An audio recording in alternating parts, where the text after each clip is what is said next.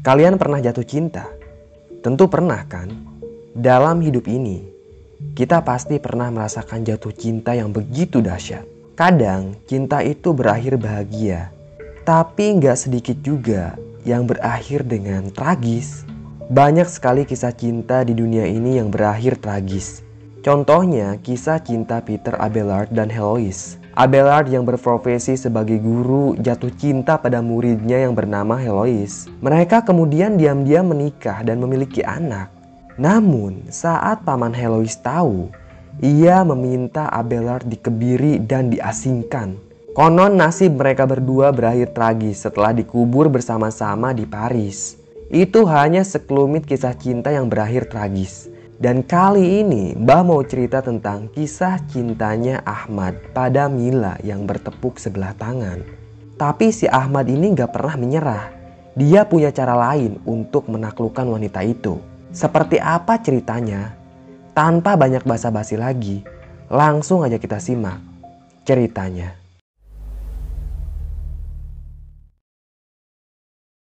Malam ini adalah malam yang sangat istimewa bagi Ahmad karena ia akan menyatakan cinta pada Mila. Tiga tahun sudah Ahmad ini memendam rasa pada Mila. Dan tiga tahun sudah Mila selalu menolak kalau diajak jalan berdua sama si Ahmad. Tapi entah setan apa yang merasuki Mila. Malam ini wanita itu mau diajak makan malam bareng si Ahmad. Oh ya, awal pertemuan mereka itu di kantor kurir. Jadi si Ahmad ini adalah staff counter Terbilang staf biasa lah.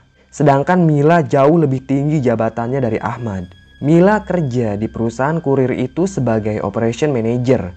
Sikap Mila yang selalu baik pada siapa pun membuat Ahmad jatuh cinta setengah mati padanya. Awal pertama Ahmad berhasil mendekati si Mila itu sangat konyol. Dia pernah sengaja ngempesin ban mobilnya si Mila agar Ahmad ini bisa memberikan tumpangan padanya. Padahal ya si Ahmad ini sebagai staf biasa. Dia ke kantor cuma bawa motor bebek yang ya terbilang udah tua lah. Tapi dia tetap pede aja buat deketin si Mila. Tapi caranya si Ahmad ini nggak berhasil gitu aja. Saat pertama ban mobil Mila dikempesin, Mila menolak tumpangan dari Ahmad. Ia lebih memilih naik ojek online. Tapi perjuangan si Ahmad nggak berakhir di situ. Si Ahmad tetap nyari cara biar si Mila ini mau diajak pulang bareng. Akhirnya si Ahmad lagi-lagi ngempesin ban mobilnya si Mila. Dan perjuangannya itu berhasil. Mila akhirnya mau diajak pulang bareng sama si Ahmad. Dari situlah awal kedekatan Ahmad dan Mila. Sebenarnya si Mila ini nggak mendekat ya, tapi Ahmad yang ngotot ngejar-ngejar si Mila. Sekali dua kali Mila balas chat dari Ahmad. Tapi semakin lama chat Ahmad hanya centang biru. Bahkan pernah hanya centang satu. Eh, taunya si Ahmad ini diblokir sama si Mila. Ya wajar aja dia diblokir. Pendekatan Ahmad benar-benar seperti serangan Nazi kepada tentara Prancis. Itu benar-benar tanpa ampun. Ya istilahnya dipepet terus gitu. Bayangin aja jam 2 pagi di mana orang-orang sedang tidur enak, si Ahmad malah ngajak video callan sama Mila. Ahmad juga terbilang orang yang romantis ya. Apalagi kalau masalah bunga. Jangan ditanya lagi. Ahmad itu rajin banget ngirimin si Mila bunga. Meja kerjanya Mila udah kayak toko bunga. Setiap hari Ahmad beli bunga untuk si Mila. Mila udah berkali-kali ngelarang si Ahmad untuk berhenti ngasih bunga. Tapi si Ahmad ini memang bebal. Cinta sudah membutakannya. Ia ingin menjadi lelaki yang romantis, tapi yang ada malah si Mila ini tambah jijik ke si Ahmad. Bukan hanya di kantor aja ya, Mila juga suka diteror di rumahnya. Bahkan kalau malam minggu, si Ahmad ini sengaja apel ke rumahnya Mila. Dia ini benar-benar gak tahu malu. Tapi memang jatuh cinta bisa memusnahkan rasa malu. Setiap hari Ahmad mengajak Mila jalan bareng dan ya tentunya selalu ditolak. Makanya malam ini adalah malam yang paling bahagia buat Ahmad. Karena akhirnya Mila mau diajak jalan bareng. Selesai mematut diri, ia mengunci pintu kamar kosnya. Kemudian ia menyalakan mesin motor butut miliknya. Seketika aja asap kental keluar dari knalpot motornya. Ya maklum ya sekali lagi Motor Ahmad ini motor tua. Singkat cerita, tibalah si Ahmad di restoran. Ternyata Mila udah lebih dulu datang. Wanita itu duduk sambil memainkan smartphone ditemani segelas jus mangga. Mila memang sosok wanita yang cantik dan sedap dipandang. Tubuhnya langsing, rambutnya tergerai indah sebahu, wajahnya oval, matanya sipit. Oh iya, ada lesung pipi di sebelah kanan. Kulitnya juga putih dan tubuhnya selalu harum parfum mahal. Maaf aku telat, kamu udah nunggu lama? Tanya Ahmad. Lumayan, jawab Mila singkat dan ketus. Seorang pelayan mendekati mereka sambil membawa buku menu. Ahmad meraih buku menu itu dan langsung memesan sebuah steak dan jus lemon. Dia sebenarnya maksain diri ya, walaupun uangnya pas-pasan. Tapi di depan Mila dia nggak mau kelihatan miskin. Kamu mau pesan apa Mil? Tanya Ahmad. Ah, enggak, kamu aja, Mad. Aku udah, jawab si Mila. Setelah pelayan itu pergi, Mila pun mulai membuka obrolan. Jadi gini, Mad. Aku ini mau nikah. Jadi please ya, please banget. Jangan gangguin aku lagi, kata si Mila. Saat itu juga hati Ahmad bener-bener hancur. Itu tuh ibarat kota Berlin yang dibom habis-habisan oleh tentara Soviet. Pokoknya hancur berantakan. Ahmad terdiam. Dia nggak bisa jawab apa-apa. Kedua matanya terbuka tapi tatapannya mati. Dadanya sesak seperti baru saja ada duri yang ia telan. Please banget ya Mad. Aku hargai perjuangan kamu selama ini. Masih banyak wanita yang lebih baik dari aku.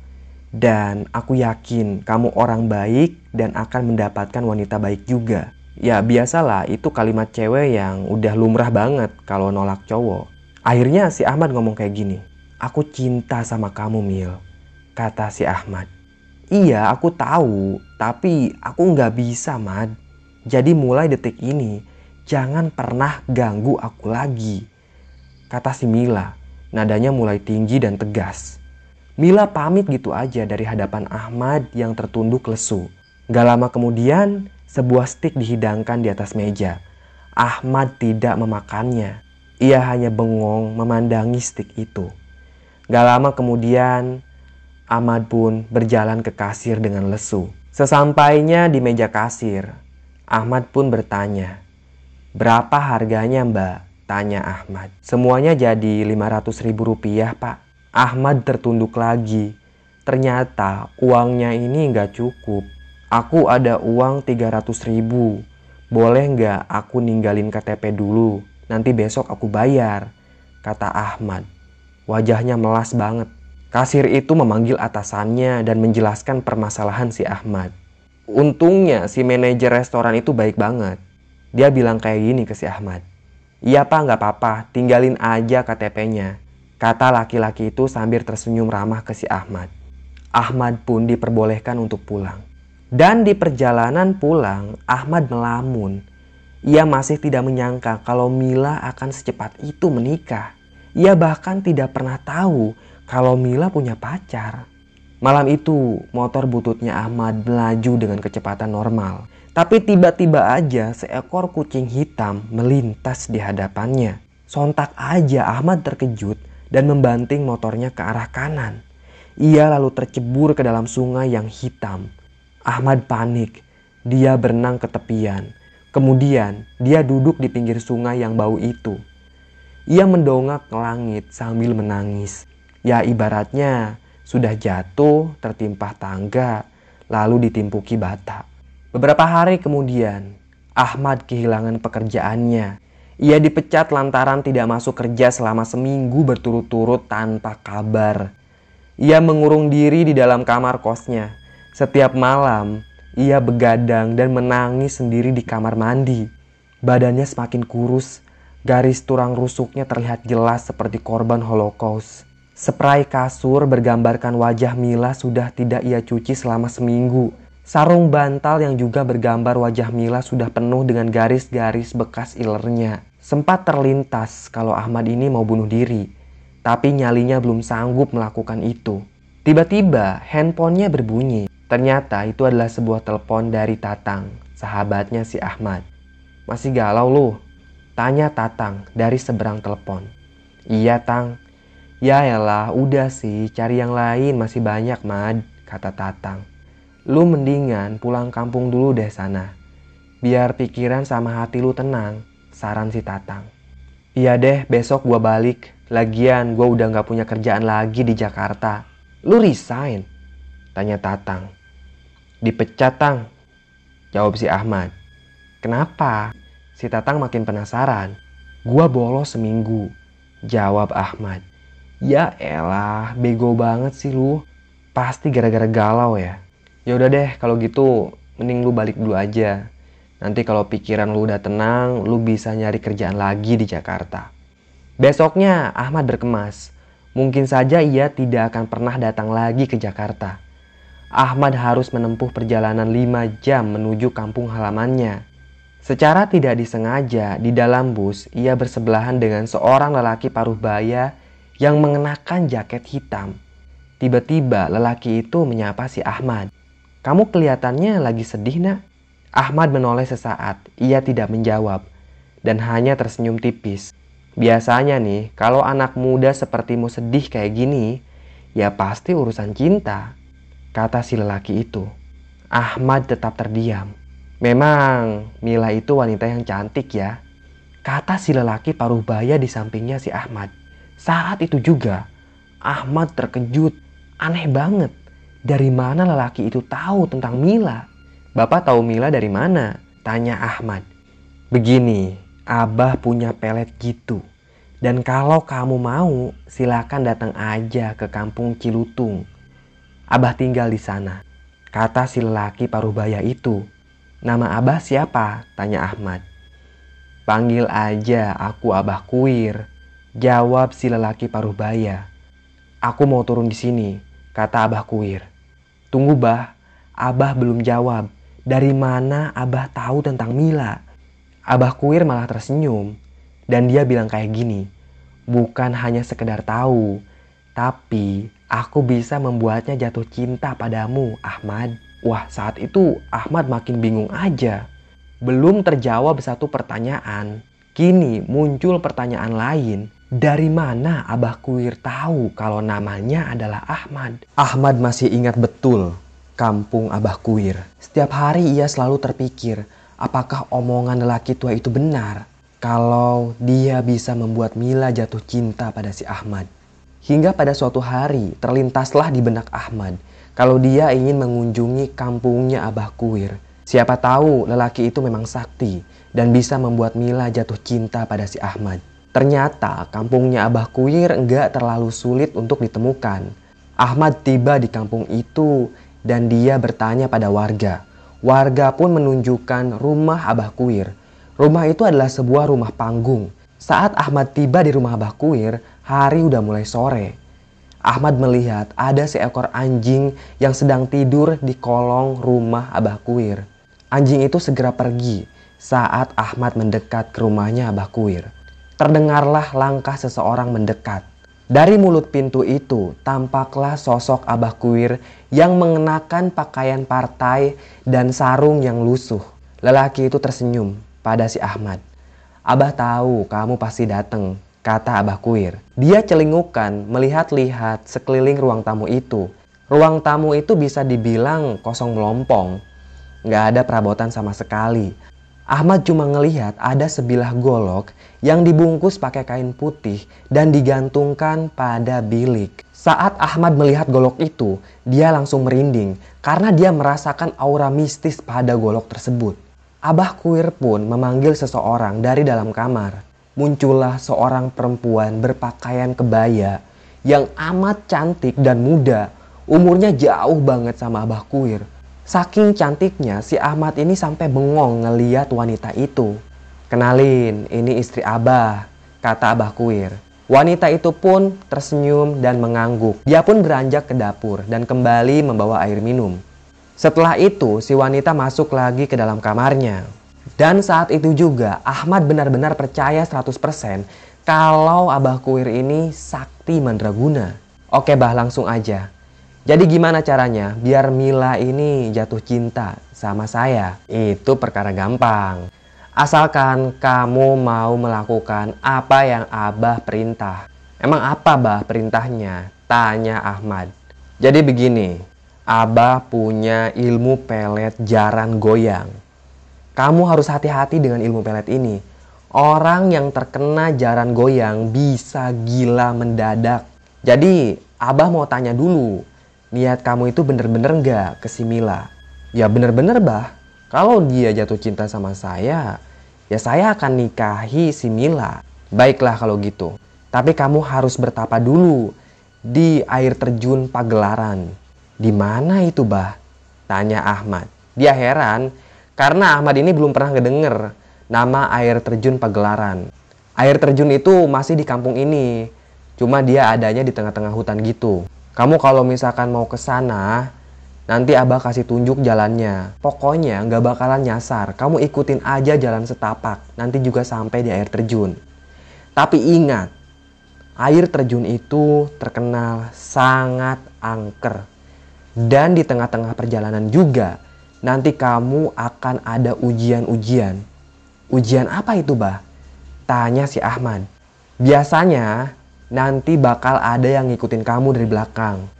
Apa pun yang terjadi, jangan pernah berhenti dan jangan noleh ke belakang. Ahmad terdiam sejenak. Dia sebenarnya takut, tapi perasaan cintanya ke Semila udah ngalahin rasa takut dalam diri Ahmad. Dia mau ngelakuin apa yang diperintah Bakuir. Jadi kapan saya bisa ke sana, Bah? Tanya Ahmad. Ya, malam ini kamu bisa langsung ke sana, kata Abah Kuir. Ahmad terdiam lagi. Dia kayak mikir gitu. Oke, siap bah. Tapi saya boleh pinjem senter kan? Takutnya HP saya lobet. Tanya si Ahmad. Boleh. Itu ada senter Abah kok, tenang aja. Kata Abah Kuir. Nah, si Ahmad ini disuruh berangkat tepat jam 11 malam. Abah Kuir pun nganter si Ahmad, tapi cuma sampai jalan setapak aja. Ahmad pun benar-benar memberanikan diri. Padahal dia takut, soalnya baru kali ini dia sendirian di hutan, malam-malam lagi. Hati-hati di jalan, nak. Pokoknya ingat, saran Abah, jangan oleh ke belakang. Apa pun yang terjadi, teruslah jalan. Kata Abah Kuir. Si Ahmad pun ngangguk. Dia pun mulai menelusuri jalan setapak itu. Sedangkan Abah Kuir pulang gitu aja. Awalnya tuh gak ada yang aneh. Ahmad terus berjalan menelusuri jalan setapak. Ahmad gak berani ngeliat ke kiri kanan, soalnya pasti dia ketakutan. Hal itu ia lakukan untuk meminimalisir rasa takut dalam dirinya. Kira-kira 20 menit kemudian, dia udah jauh dari perkampungan. Dan saat Ahmad menelusuri jalan setapak itu, tiba-tiba dari belakang ada yang menepuk pundaknya. Ahmad kaget, tapi ia nggak berhenti dan nggak noleh ke belakang. Dia tetap berpegang teguh pada saran Abah Kuir. Ahmad juga ngedenger ada seseorang yang mengikutinya dari belakang. Itu sangat mengerikan. Ahmad terus tertunduk. Ia fokus memandangi jalan setapak. Selang beberapa saat, tiba-tiba aja Ahmad mencium bau melati. Bau melati itu sangat menyengat. Tapi Ahmad tetap teguh pada pendiriannya. Dia nggak mau berhenti dan gak mau noleh ke belakang. Singkat cerita, Ahmad pun tiba di air terjun Pagelaran. Air terjun itu sangat besar di dekat air terjunnya ada sebuah batu. Nah, Abah Kuir nyuruh si Ahmad untuk bertapa di batu itu. Abah Kuir tidak menyebutkan seberapa lama Ahmad harus bertapa. Lelaki itu hanya bilang ke si Ahmad kalau nanti bakal ada sosok wanita yang menghampiri si Ahmad. Dan di malam kedua dia bertapa. Betul saja, ada sosok wanita yang menghampirinya. Ahmad tertunduk di hadapan wanita itu. Dan kata si wanita, pulanglah, tapamu sudah aku terima. Kata si wanita itu. Saat itu juga Ahmad pun pulang. Tubuhnya sangat lemas. Untung aja dia masih punya tenaga untuk jalan. Kali ini Ahmad yakin kalau si Mila bakal jatuh cinta pada si Ahmad. Karena lelaki itu sudah menguasai ilmu jaran goyang. Setibanya di perkampungan, Ahmad berkunjung kembali ke rumah Abah Kuir. Abah Kuir pun menyambut Ahmad dengan ramah. Dia memberi makan si Ahmad dan mengganti pakaiannya. Setelah itu, Abah Kuir memberikan secari kertas dan di atas secari kertas itu ada mantra-mantra jaran goyang yang harus dibaca si Ahmad. Sepulangnya dari pertapaan, kerjaan Ahmad setiap malam hanya mengamalkan mantra-mantra yang dikasih sama Abah Kuir. Dalam mantra itu juga ada namanya Mila. Ahmad benar-benar serius melakoni ilmu jaran goyang. Ternyata perjuangan si Ahmad ini membuahkan hasil. Di hari pernikahannya si Mila, terjadilah kejadian yang sangat mengerikan. Dekorasi gedung pernikahan itu sangat indah dan megah, bernuansa adat Jawa. Tamu yang berpakaian batik memadati ruangan. Wedding orkestra sudah siap untuk menyanyikan lagu-lagu romantis pernikahan. Pernikahan yang sangat mewah dan megah itu menghabiskan biaya ratusan juta rupiah. Maklum, Si Bram, calon suaminya Mila ini adalah pengusaha sukses. Jadi dia ingin pesta pernikahannya ini dibuat semegah mungkin. Musik orkestra pun dimainkan. Seorang vokalis wanita menyanyikan lagu Celine Dion, Because You Love Me. Gak lama kemudian datanglah si Mila yang mengenakan gaun pengantin berwarna putih. Sedangkan di belakangnya ada para wanita cantik berpakaian putih mengawal si Mila. Setelah Mila tiba di meja ijab kobul, dia pun segera duduk di sana. Sebuah mikrofon didekatkan ke penghulu. Penghulu itu pun menjabat tangan mempelai pria. Aku nikahkan dan kawinkan engkau kepada Mila binti Parman dengan mas kawin 30 gram emas dan seperangkat alat sholat dibayar tunai. Saya terima nikah dan kawinnya Mila binti Parman dengan mas kawin. Belum sempat mempelai pria ini menyelesaikan ijab kobulnya. Tiba-tiba aja Si Mila berteriak. Suasana pun berubah menjadi mencekam. Kedua tangan Mila memegangi kepala. Bola mata Mila putih semua. Dia seperti kesurupan. Semua orang dalam ruangan itu panik melihat Mila mengamuk. Gaun pengantinnya acak-acakan. Make upnya pudar. Dua orang memegangi lengan Mila. Tapi semuanya terpental. Entah apa yang terjadi, tiba-tiba saja tubuh Mila sangat kuat dan tidak bisa ditahan oleh siapa pun. Ia bahkan menyerang penghulu hingga pipi penghulu berdarah karena dicakar kukunya si Mila. Batalkan pernikahan ini. Teriak Mila sambil terus mencakar wajah penghulu. Mila pun meraih sebuah vas bunga dan membenturkannya tepat di kepala si penghulu Darah segar seketika mengucur dari kepala lelaki itu. Semua orang berteriak panik lalu berhambur keluar ruangan. Si penghulu terkapar pingsan karena kepalanya dihantam vas bunga. Tak lama kemudian, Mila pun mendongak lalu menunjuk ke atas. Tepat di ujung ruangan, terlihatlah sosok wanita melayang di atas sambil tersenyum ke arah si Mila. Wanita itu mengenakan gaun berwarna kuning. Semua orang ketakutan melihat menampakkan sosok makhluk itu di siang bolong. Pernikahan yang tadinya khidmat kini berubah menjadi mencekam. Semua tamu kabur ketakutan. Setelah mengamuk, Mila dibawa ke rumah sakit. Selama tiga hari, ia tidak sadarkan diri. Dan ketika ia siuman, ia bersikeras ingin pernikahannya dibatalkan. Alasannya sederhana, ia tidak lagi mencintai si mempelai pria itu. Walaupun pihak keluarga sudah membujuk Mila habis-habisan. Tapi keputusan Mila sudah bulat kalau ia tidak mau pernikahannya dilanjutkan. Semenjak kejadian mencekam di acara pernikahannya, Mila jatuh sakit. Sudah dua minggu ia dirawat. Badannya semakin kurus. Ia bahkan tidak bisa bangun dari tempat tidurnya. Di minggu ketiga saat Mila masih sakit, ia mengigau dengan memanggil-manggil nama Ahmad. Saat bangun, Mila menangis ingin dijenguk oleh lelaki bernama Ahmad. Kedua orang tuanya bingung lantaran tidak tahu siapa lelaki itu. Mila minta diambilkan smartphone-nya. Kemudian dia mengirim direct message atau DM pada si Ahmad. Mila mengabarkan ke si Ahmad kalau dia sedang sakit. Sementara itu, di kampung, Ahmad sedang bersantai sambil memakan pisang goreng hangat di beranda rumahnya. Seekor burung kacer yang dipajang di depan rumahnya berkicau merdu. Sesekali Ahmad bersiul menimpali kicauan burungnya. Ibunya Ahmad muncul dari dalam rumah sambil membawa sebotol air dingin dan menyuguhkannya pada si Ahmad. Ibunya Ahmad pun membuka obrolan. Kalau kamu di rumah terus, ibu nyaman nak. Jadi ada yang nemenin setiap hari Bapak kan udah nggak ada dan kamu anak ibu satu-satunya. Saran ibu sih cari kerjaan di kampung saja, kata wanita tua itu. Aku kerja apa ya bu? Tanya Ahmad. Bertani saja nak, sawah dan ladang warisan mendiang bapakmu kan banyak. Selama ini yang urus orang lain saja. Barangkali kalau kamu yang urus, hasilnya akan lebih bagus. Kata wanita tua itu sambil tersenyum. Ahmad mengangguk. Ia meraih HP-nya. Ia pun membuka sosial media. Sontak kedua matanya membelalak. Hatinya sangat bahagia karena mendapat pesan dari si Mila. Setelah membaca pesan dari si Mila, Ahmad lalu menepuk tangan ibunya. Aku nggak jadi bertani bu, kata si Ahmad. Kenapa nak? Aku mau kawin saja. Ia memeluk ibunya sambil bersorak bahagia. Saat itu Ahmad udah yakin kalau si Mila ini udah terkena ilmu pelet jaran goyang. Besoknya, pagi-pagi sekali Ahmad berangkat dari rumahnya. Ia tidak sabar ingin bertemu dengan si Mila. Ilmu jaran goyang memang sangat ampuh. Ahmad tidak menyangka kalau Mila mengirim pesan padanya. Seperti biasa, Ahmad membawa bunga yang ia petik sendiri dari kebunnya. Ia berharap kali ini Mila mau menerima bunganya itu. Sesampainya di rumah sakit, Mila langsung memeluk lelaki itu.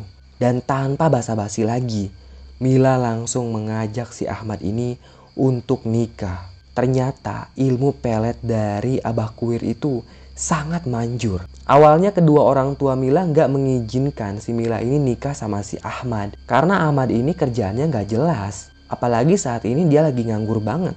Mila ngancem mau bunuh diri kalau kedua orang tuanya itu nggak ngizinin si Mila buat nikah sama Ahmad. Kedua orang tuanya pun mengizinkan Mila untuk menikah. Mereka pun menikah. Setelah menikah, mereka pun tinggal di sebuah villa di Bogor. Tentunya villa itu milik keluarganya si Mila. Ahmad ini nggak kerja apa-apa. Ya hidupnya ditopang sama keluarga Mila. Setiap bulan, Mila dikirimi uang sama kedua orang tuanya untuk kebutuhan sehari-hari. Ahmad ini bukannya nggak mau berusaha ya, tapi si Mila ini ngelarang Ahmad buat nyari kerjaan. Katanya dia nggak mau ditinggalin sama si Ahmad. Jadi tiap hari Ahmad kerjaannya ya di rumah aja gabut. Awalnya rumah tangga mereka harmonis, semua berjalan sesuai rencananya si Ahmad. Sekitar tiga bulan kemudian, kejadian aneh mulai muncul. Makin lama, tingkah Mila ini semakin aneh. Dia kayak sering ngomong sendirian gitu di dapur. Ahmad bingung, si Mila ini ngomong sama siapa? Tapi pas si Ahmad ini nanya ke istrinya, Mila nggak mau jawab. Ahmad mulai curiga kalau ada nggak beres di rumah ini. Semakin lama tingkah Mila semakin parah. Ahmad juga ngeliat ada perubahan fisik di wajahnya si Mila. Tepatnya di kedua matanya. Di sekeliling mata Mila itu ada lingkaran hitam kayak mata panda. Dan lingkarannya itu lumayan besar ya. Ahmad pun ngebawa istrinya ke dokter. Tapi kata dokter, Mila ini cuma kelelahan aja. Nah dan di suatu malam tiba-tiba aja Ahmad terbangun dari tidurnya dia nggak nemuin si Mila di atas tempat tidur. Dan Ahmad pun ngedengar sayup-sayup si Mila nyanyi pakai bahasa Sunda. Entah apa lagu yang dinyanyikan si Mila. Tapi itu terdengar aneh dan menyeramkan. Pelan-pelan Ahmad pun membuka pintu kamarnya.